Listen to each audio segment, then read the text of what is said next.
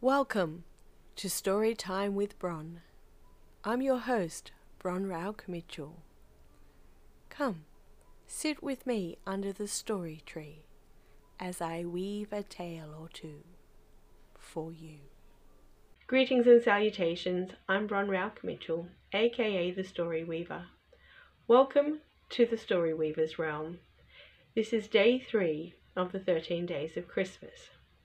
Unfortunately, it's a little bit tardy again. Uh, we seem to be hitting some obstacles lately. Tonight I did go to do a live stream, which I thought would be a lot of fun, but unfortunately technology let me down, so we'll try that again later. For now, I'm back to video. I would like to start with the life story of Santa Claus, which features some really beautiful illustrations by Les Lippmann. Chapter 1 Nicholas Becomes an Orphan. Once upon a time, long, long ago, in a tiny village in Finland, on the shores of the Baltic Sea, there lived a poor fisherman and his wife. They had been blessed with two beautiful children. Nicholas was a boy of four, and his sister Kathy a baby when this story began. This happy little family lived in a simple cottage, built of heavy stone blocks keep out the freezing north winter winds. Even though they were poor, their home was filled with love. On cold winter nights, when the father returned home after fishing all day on the rough seas, they would all sit around a great open fire. Father puffing on his pipe and mother busily knitting would watch the children playing happily on the floor. One evening, Nicholas was busy carving a small doll from a piece of wood, while Kathy was watching him. Father said, Mother, I wish Nicholas would come down to the boat with me and learn to mend nets rather than making little toys and always carrying Kathy around with him. It is not natural for a boy to be like that.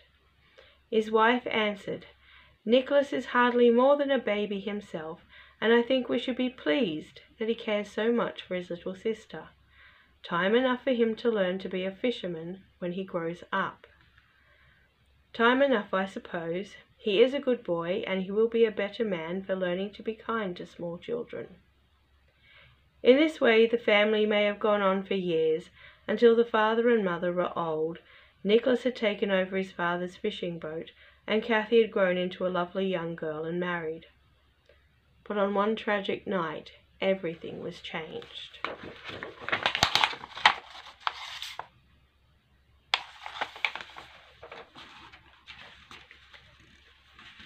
Little Kathy lay in her cot tossing feverishly, and her mother bent over her with great concern.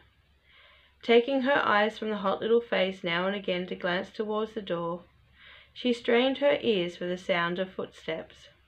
Her husband was late tonight of all nights when he was needed to run to the other end of the village for the doctor.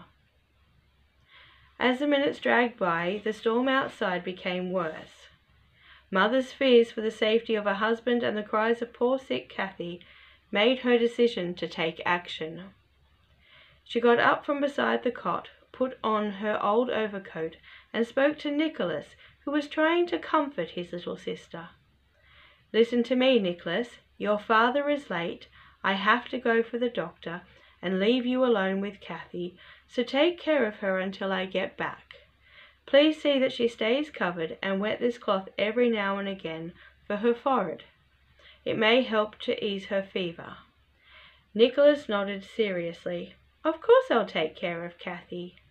His mother patted his head, smiled at him, and went out into the cold, wild, black night. Nicholas watched Kathy for many hours until she stopped tossing the covers aside and her hot little forehead grew cooler and cooler to his touch and her face became white. The ashes in the fire turned black, then grey. Nicholas's head nodded and he fell asleep on the floor beside the cot. That is the way the villagers found him next morning, when they came to tell him that his father had been drowned in the storm and that they had found the body of his poor mother, who had been killed by a falling tree. Now of the once happy little family of four, there was only Nicholas left. He was an orphan. Chapter 2 The First Christmas Toys The fishermen of the village smoked one pipe after another and talked a long time over the problem. Their good wives gathered together and their tongues were as busy as their knitting needles. The only discussion going on everywhere was what to do for poor Nicholas. Kristen, wife of Hans the pipe maker, said, None of us wish to see the poor boy left out in the cold, hungry, and alone. Hans and I have five little ones of our own, so I don't think we can take him to live with us. Yes, agreed Mrs. Helen Grosick. With a long winter set in, the men are hardly able to go out in their boats. We do not know where our food is coming from, and there is a great scarcity of fuel. All the women shivered and drew closer to the big log fire. There were many sad sighs.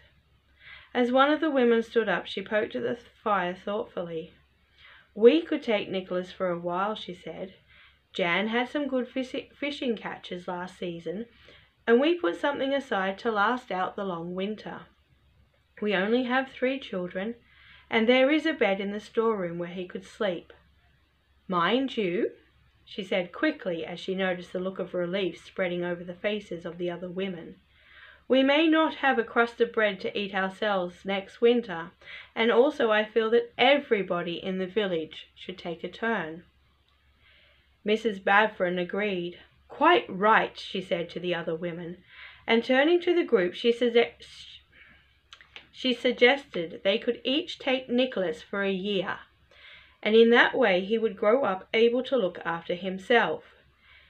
This way the families agreed to help Nicholas until he reached the age of fifteen. All the women laughed with relief, for they felt very virtuous of having promised to provide a home for Nicholas. They all got up, put on their scarves, coats, and gloves, and went out into the cold winter air. Will you find my Jan at the shop? called Greta, after the last woman to leave. Tell him to pick up Nicholas from where he was, has been staying and bring him home. She then started cooking, for with all the talk of Nicholas, she had forgotten the Christmas feast next day.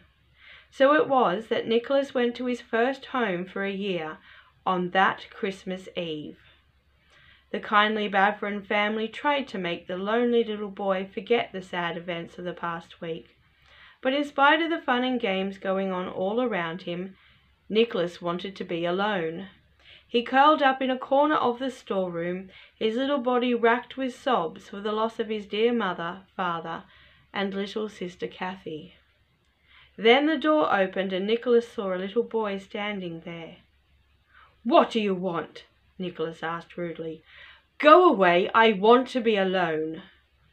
The other little boy was crying too, and he said, I've, I've broken my new boat. It was given to me for Christmas. Father has gone out and my mother cannot fix it. Nicholas dried his eyes and forgot his own grief for the moment. He took the boat in his hand. I will fix it for you, he said, and walked into the other room where the other children were playing together. As the year passed by, Nicholas was able to forget his grief in this happy, busy family. The Bavron children played with him and quarrelled with him, and made him their new brother. Nicholas was very grateful for the happy year he spent with his new brothers and sister, whom he had grown to love. When Christmas Day was getting close and the family talked of Nicholas leaving them, he became confused and frightened. Yet his main thoughts were how he could repay the Bavron family for their kindness to him. Nicholas wished he could give them all a gift, but the only things he owned were the clothes he wore, an extra coat and trousers, an old sea chest, and the jackknife which had belonged to his father. Suddenly a wonderful idea came into his head. He would carve some toys for the children just as he had done for his dear Kathy. During the last two weeks of his stay he worked in secret behind the closed door of the storeroom.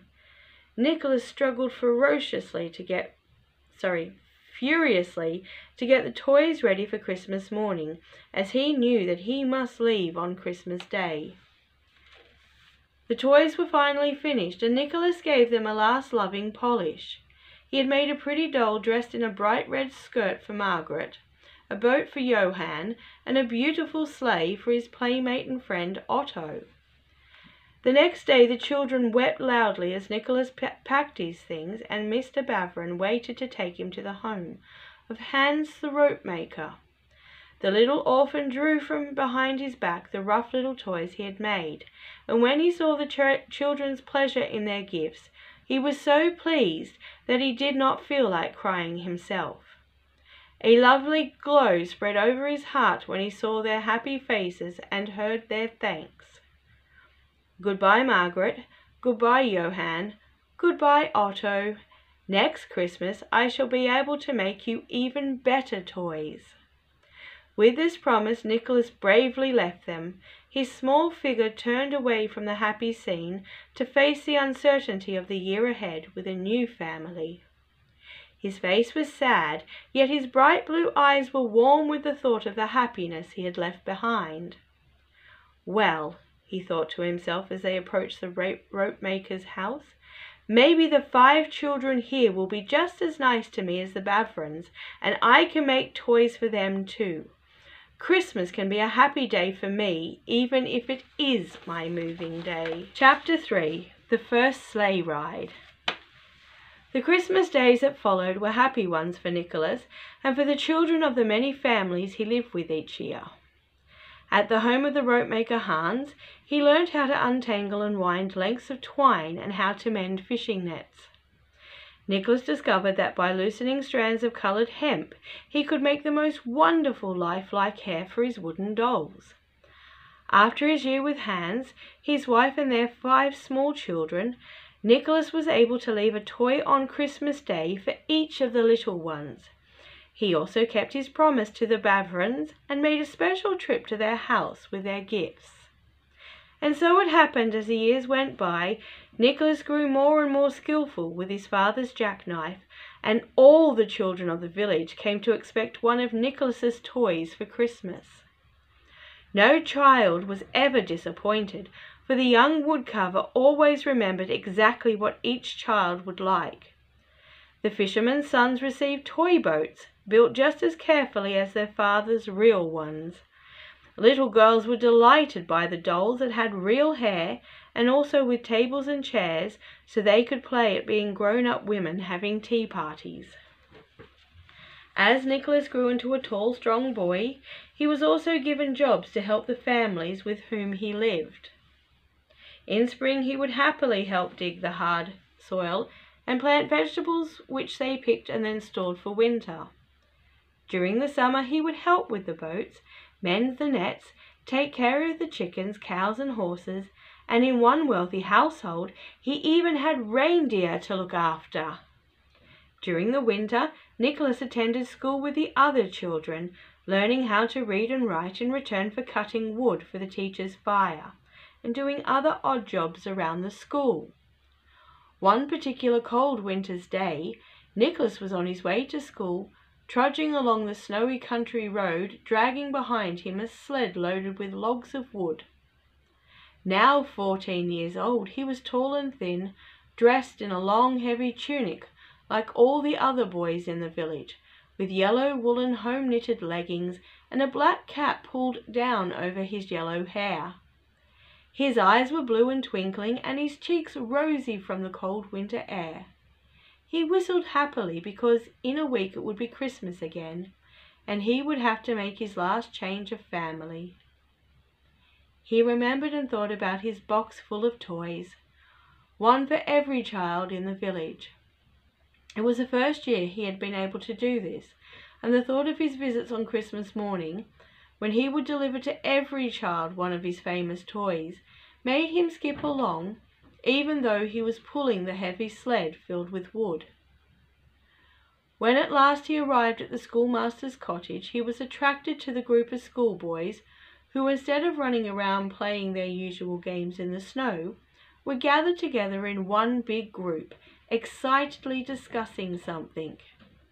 As Nicholas entered the yard, they rushed over to him and began talking to him all at once their faces glowing with the wonderful, exciting news they had to tell. Oh, Nicholas, there's going to be a race on sleds Christmas morning, and the squire is going to. He's going to give a prize to the one who. No, no, let me tell him. Listen, Nicholas, it's going to start. Nicholas turned a bewildered look from one eager speaker to another. What are you all trying to say? One at a time, please, boys. Let Otto talk. Otto, what's all this about a prize and races and the squire? Otto, feeling important, drew himself up, took a long breath, and began to talk fast so that no one would interrupt him. There's going to be a big sled race on Christmas morning. All the boys in the village are to start with their sleds at the squire's gate at the top of the hill, and the first one who gets back to the pine tree at the back of the squire's vegetable garden on the other side of the house wins the prize a big new sled. With steel runners, all the boys chorused delightedly. With steel runners, echoed Nicholas in an awed whisper. Go on, Otto, how are you supposed to go up the hill on a sled? And where else does the race go? Otto frowned at the others for silence and continued. Well, you coast down the long hill, and that will carry you across the frozen creek at the bottom.